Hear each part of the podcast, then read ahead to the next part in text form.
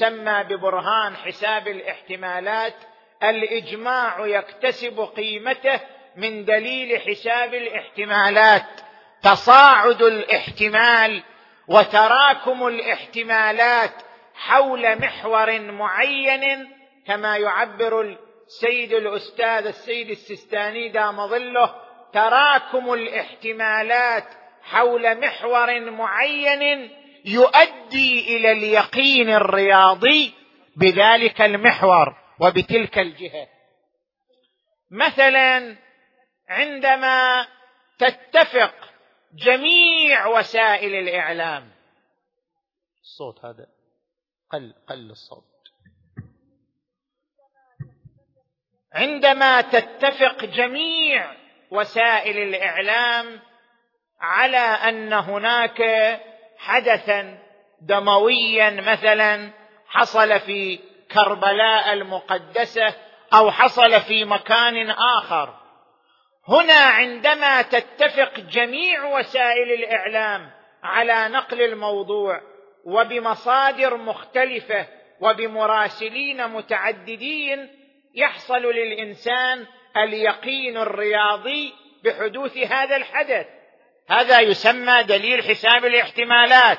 يعني بنقل واحد تصير اثنين بالمئة احتمال وقوع الحدث. بالنقل الثاني يتصاعد الاحتمال إلى أن يصير عشرة بالمئة. بالنقل الثالث يتصاعد الاحتمال إلى أن يصير عشرين بالمئة. فإذا تراكمت الاحتمالات في نقل حدث معين حصل للإنسان اليقين الرياضي بحدوث هذا الأمر. إذا الإجماع يكتسب قيمته من دليل حساب الاحتمالات ولكن الشهرة من أين تكتسب قيمتها؟ الشهرة تختلف عن الإجماع أن هناك معوقين أمام الشهرة. المعوق الأول أن الشهرة لا, لا تملك الرقم لا تملك الكم الذي يملكه الإجماع. الإجماع يعني اتفاق الكل. الشهرة يعني اتفاق الأغلب. فالشهرة لا تملك رقما بمقدار الرقم الذي يملكه الإجماع. وهذا معوق أول. المعوق الثاني أن الشهرة تعني وجود فئة معارضة. هناك فئة معارضة وإن كانت قليلة وجود الفئة المعارضة يجعل الشهرة أقل كشفا وأقل قيمة من ماذا؟ من كاشفية الإجماع ومن إمارية الإجماع. فالشهرة أقل قيمة من الإجماع. من هنا يبحث الفقهاء الذين يعتمدون على الشهرة يبحث الفقهاء عن مخرج كيف تكون الشهرة ذات قيمه مع أنها معارضة بفئة أخرى مع أنها لا تملك الكمية من الأصوات التي يملكها الإجماع. من أين نبحث عن تخريج لهذه الشهرة؟ من هنا يقول الفقهاء نحن نسميهم في الحوزة المشهوريون. هناك فقهاء مشهوريون يعني يمشون على المشهور وهناك فقهاء غير مشهوريين يعني لا يعتدون بالشهرة ولا يقيمون لها وزنا. من الفقهاء المشهوريين السيد الحكيم قدس سره والسيد السبزواري قدس سره ومن الفقهاء الذين لا يعتنون بالمشهور السيد الخوئي قدس سره. فهناك نظريتان متعاكستان في مجال الاستدلال وفي مجال الاستنباط بين طرفين من الفقهاء. الفقهاء المشهوريون عندما يريدون أن يجعلوا للشهرة قيمة علمية يعتدون بها. يقولون المجتمع العقلائي عندما ترجع إليه المجتمع العقلاء نفسه يرى الشهرة دليلا مساندا لا دليلا قاطعا دليلا مساندا. يعني إذا وجد احتمالان احتمال مشهور واحتمال غير مشهور العقلاء يقولون إذا لم يوجد دليل على الاحتمال الثاني وهو الاحتمال غير المشهور فيرجح الاحتمال المشهور عليه. اذا العقلاء لا يرون الشهرة دليلا قاطعا وبرهانا قاطعا وإنما يرونها دليلا مساندا. دليلا مساندا يعني يرجح احتمال على احتمال آخر. يقوي احتمال على احتمال آخر. أضرب لك أمثلة مثلا. مثلا هناك أمور إجماعية لنفترض مثلا زينب العقيلة سلام الله عليها أجمع المؤرخون على أنها نفيت من المدينة. هذا أي أمر قطعي. زينب العقيلة بعد مقتل أخيها الحسين بسنة واحدة أخرجت من المدينة قسرا نفيت من المدينة. هذا مما أجمع عليه المؤرخون فهذا لا شك فيه.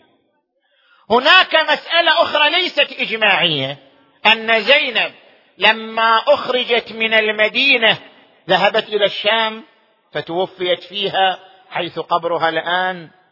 أم أنها ذهبت إلى مصر وتوفيت فيها حيث ما يوجد لها هناك من قبر ومشهد ومقام. الشهرة على القول الأول. يعني الرأي المشهور بين العلماء أنها توفيت في الشام في قرية راوية إحدى البساتين التي تتبع زوجها عبد الله بن جعفر وتوفيت هناك ودفنت حيث قبرها الآن. هذا الرأي المشهور. بس يبقى رأي آخر. أقل منه أصواتا وأقصر منه كمية يعارض هذا الرأي. ويقول لا زينب العقيلة ذهبت إلى مصر وتوفيت ودفنت فيها حيث مشهدها الآن. هنا الشهرة لا تكتسب القيمة العلمية للإجماع لأن هناك فئة معارضة. ولكن إذا كان أمامنا احتمالان احتمال أنها دفنت في مصر احتمال أنها دفنت في الشام. بما أن الاحتمال الثاني وهو أنها دفنت في مصر ليس عليه دليل قاطع اذا الشهرة ترجح الاحتمال الأول. يعني قول المشهور يعد مرجحا للاحتمال الأول. فنحن عندما نعتمد على الشهرة لا نعتمد عليها كدليل قاطع وإنما نعتمد عليها كدليل مساند يعني كمرجح لأحد الاحتمالين على الآخر عندما لا يكون الاحتمال الثاني ذا دليل وذا برهان. هذا الذي يذكره العلماء في مسألة حجية الشهرة وأنا لا أدخل في البحث العلمي بتمام تفاصيله لا وإنما أتكلم عن أمور عامة وإجمالية.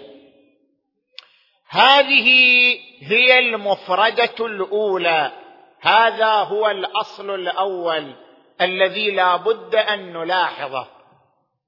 الأصل الثاني. العلماء يقسمون الشهرة على ثلاثة أقسام. شهرة فتوائية وشهرة عملية وشهرة روائية. قال أوضح لك هذه الأقسام بالأمثلة. الشهرة الفتوائية يعني أن يشتهر الفتوى بشيء بين العلماء وإن لم يكن عليه أي دليل ما عندنا أي رواية وأي دليل ومع ذلك اشتهرت الفتوى به بين العلماء. مثلا العلماء اشتهر بينهم. اشتهر بين العلماء مثلا أنه ابن الزنا لا تصح الصلاة خلفه لا يصح الائتمام به. الائتمام بابن الزنا لا يصح. هذه شهرة فتوائية. يعني اشتهرت هذه الفتوى بين العلماء. هذا تسمى شهرة فتوائية. القسم الثاني من أقسام الشهرة الشهرة الروائية بمعنى أن توجد روايتان إحداهما رواية مشهورة والأخرى رواية غير مشهورة مثل ما مثلنا. عندنا رواية أن زينب دفنت في الشام عندنا رواية أن زينب دفنت في مصر. الرواية الأولى أكثر شهرة من الرواية الثانية هذه نسميها شهرة روائية. عندنا قسم ثالث شهرة عملية. شهرة عملية ما معنى؟ يعني رواية ضعيفة لكن المشهور عملوا بها. مع أنها ضعيفة عملوا بها. هل تنضم الشهرة فتؤيد الرواية. أضرب لك مثال. الآن مثلا أنت تقدر أنت تقدر توجد معاملة ربوية بينك وبين شخص غير مسلم. افترض بنك بنك يملك ميزانيته مثلا الكفار. بنك ليس مشترك بين المسلمين وبين الكفار لا. مثلا أنت تريد أن تقرض البنك البريطاني في بريطانيا أو البنك الأمريكي في أمريكا أو البنك الفرنسي في فرنسا بحيث تكون ميزانيته خالصة لمن؟ لغير المسلمين. يعني ميزانية البنك رأس المال رأس مال البنك يملكه غير المسلمين ملكا خالصا. طيب. أنا إذا أردت أن أقرض هؤلاء هذا بنك يملك رأس ماله غير المسلمين. أنا أريد أن أقرضهم الإيداع هو قرض. أنا أريد أن أقرضهم مثلا مئة ألف وأخذ عليهم لأن أنا المقرض أخذ عليهم عشرين ألف زيادة. القرض الربوي مع المسلم لا يجوز. إذا كان البنك ترجع ميزانيته ورأس ماله إلى المسلمين لا يجوز القرض الربوي. ولكن إذا كان لا لغير المسلمين. هل يجوز؟ عندنا رواية. رواية ياسين الضرير ليس بيننا عن الإمام الصادق عليه السلام ليس بيننا وبين أهل حربنا ربا. نأخذ منهم ولا نعطيهم. ليس بيننا وبين أهل حربنا ربا. يعني الكافر المحارب ليس بيننا وبينه ربا. نأخذ منه يعني نقرضه ونأخذ الفائدة عليه ولا العكس ولا نعطيه. يعني ما نقترض منه ونعطيه فائدة لا. نقرضه ونأخذ منه الفائدة. ليس بيننا وبين أهل حربنا ربا. نأخذ منهم ولا نعطيهم. طيب هذه رواية العلماء يقولون ضعيفة. سيد الخوي يقول لا لا أعمل بهذه الرواية لأنها ضعيفة السند. العلماء الآخرون كالسيد الحكيم والسيد السبزواري والسيد السستاني أيضا على نفس النفس يقولون لا المشهور عملوا بهذه الرواية. يعني مشهور الفقهاء الكليني الطوسي المفيد العلامة السيد المرتضى. مشهور علماء الطائفة.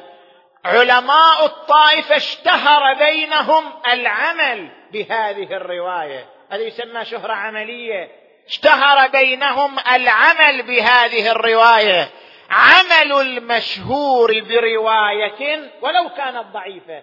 عمل المشهور برواية ولو كانت ضعيفة يعطيها قيمة علمية.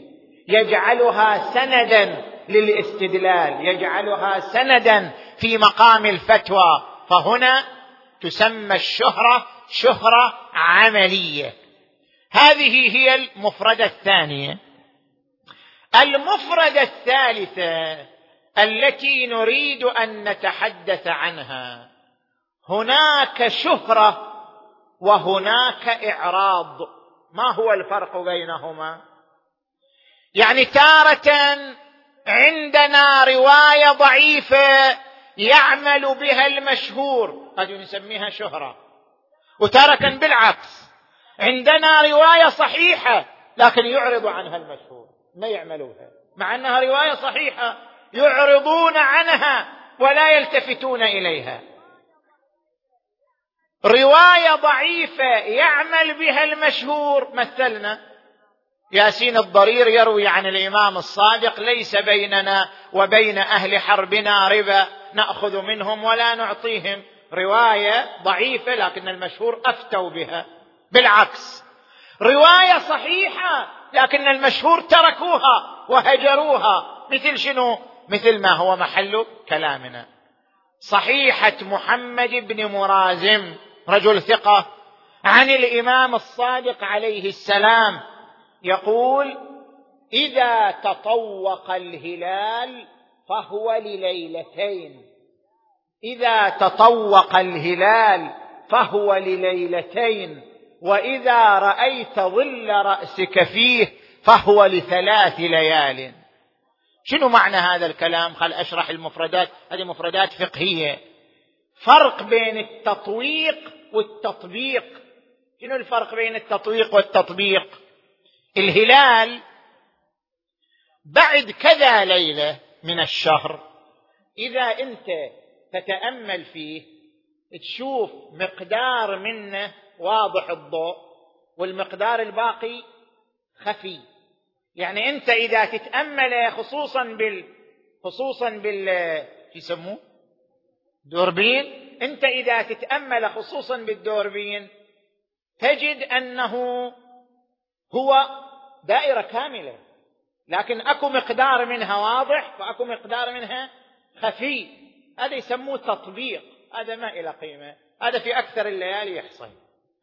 وأكو هناك تطويق تطويق غير التطبيق. التطويق هو ما يحدث في الليلة الثانية من الشهر. الليلة الثانية من الشهر تحدث ظاهرة التطويق.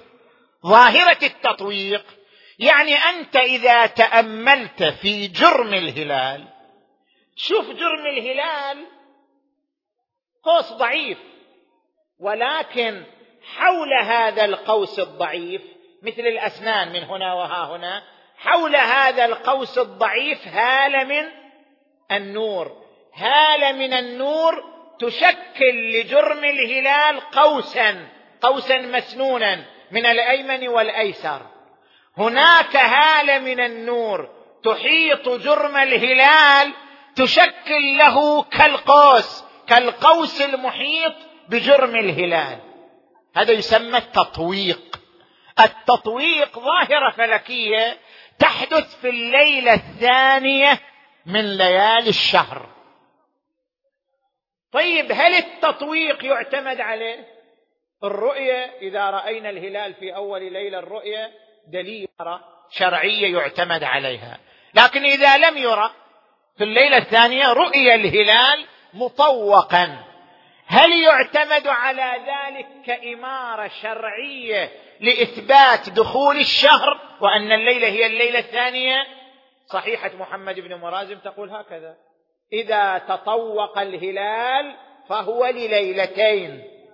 وإذا رأيت ظل رأسك فيه يعني إذا وقفت في الظلام وكان الهلال مشعا تشوف ظلك. ظلك مو في الهلال ظلك في الأرض. وإذا رأيت ظل رأسك فيه فهو لثلاث ليال. زين. السيد الخوئي فقيه مو مشهوري ما يرى الشهر. هو يعتمد على الرواية. رواية صحيحة السند يعمل بها وإن لم يعمل بها أحد.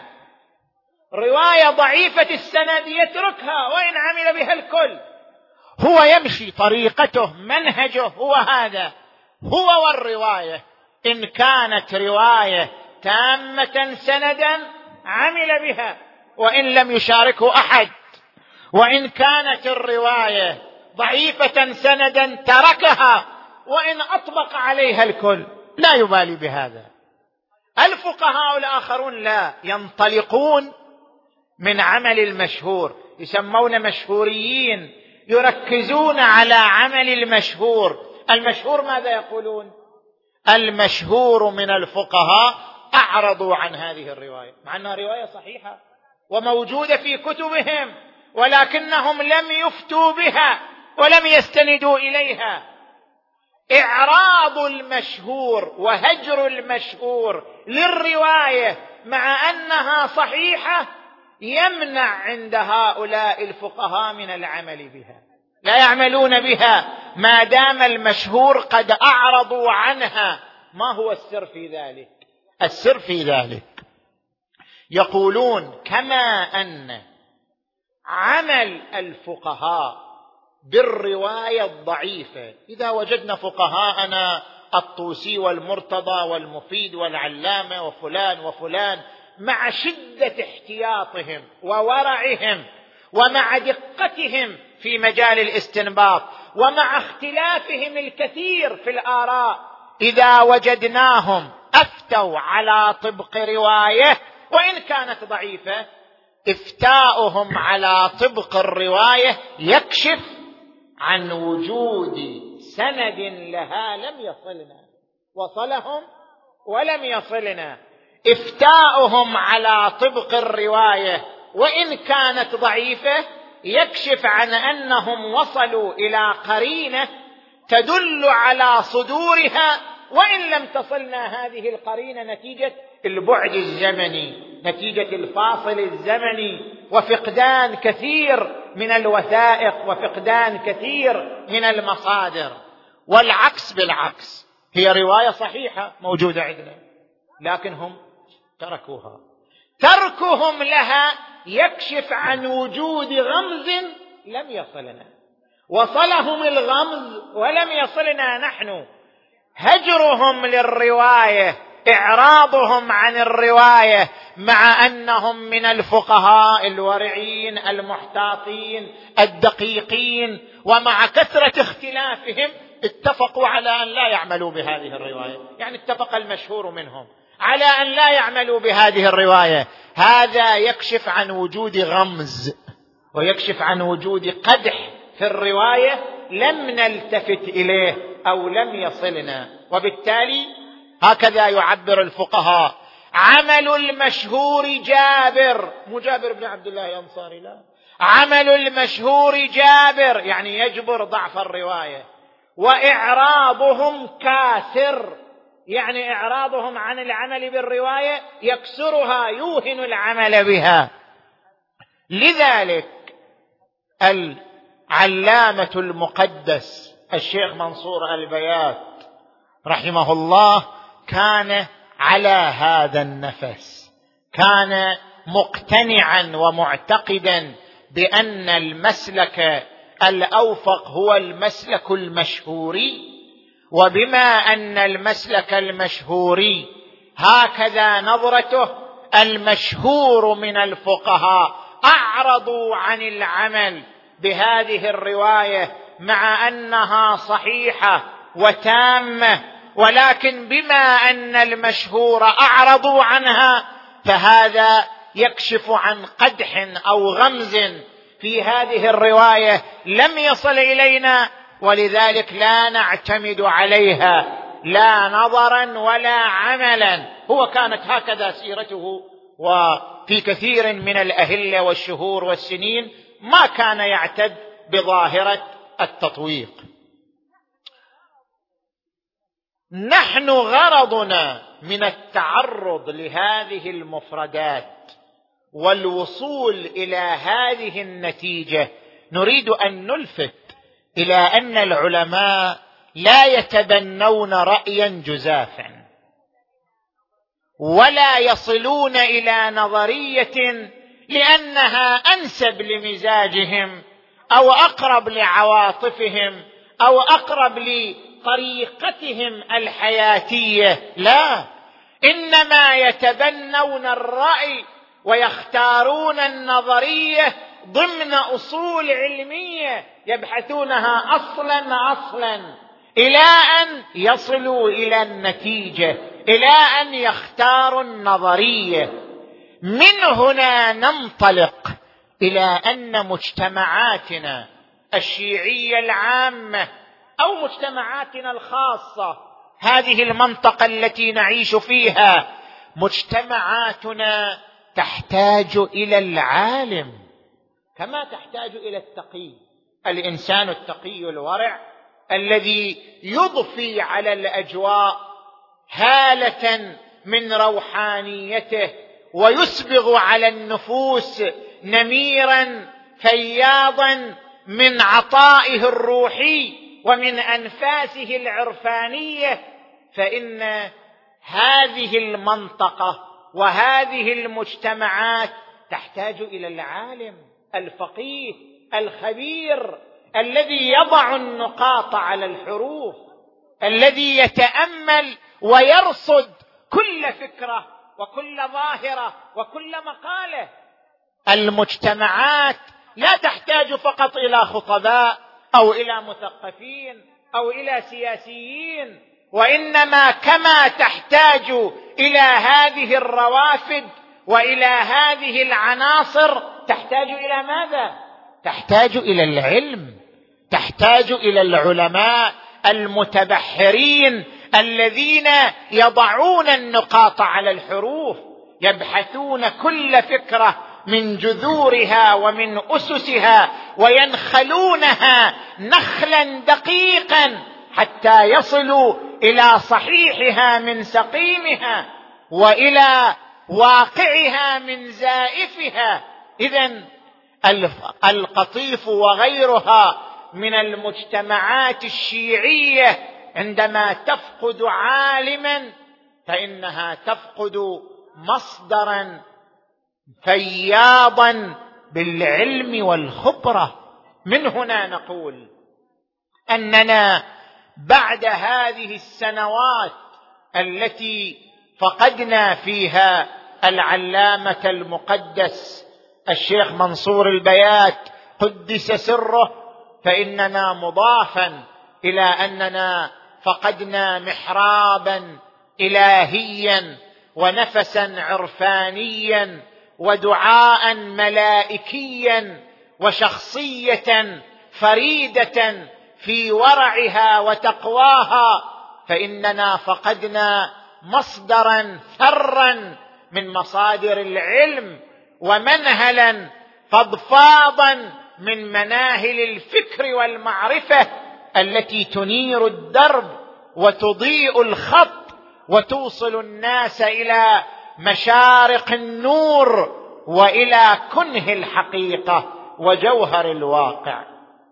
وبالتالي فنسأل الله تبارك وتعالى وندعوه ونبتهل إليه أن يعوض الأمة ويعوض هذه المجتمعات بالعلماء الفقهاء المتبحرين المتأملين العاملين بعلمهم والسائرين على خطى أئمة الهدى صلوات الله وسلامه عليهم أجمعين. ونسأل الله تبارك وتعالى أن يرزقنا شفاعة هذا العلامة المقدس فإنه من الشفعاء المشفعين لما كان له من علم وعمل أصبح به مصداقا رائعا ومثالا واضحا للآية المباركة إنما يخشى الله من عباده العلماء. بسم الله الرحمن الرحيم. بسم الله الرحمن الرحيم. امن يجيب المضطر اذا دعاه. امن يجيب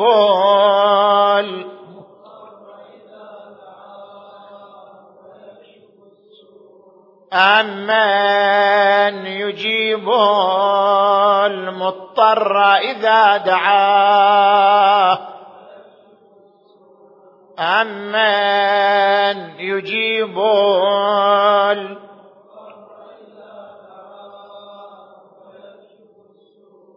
أمن يجيب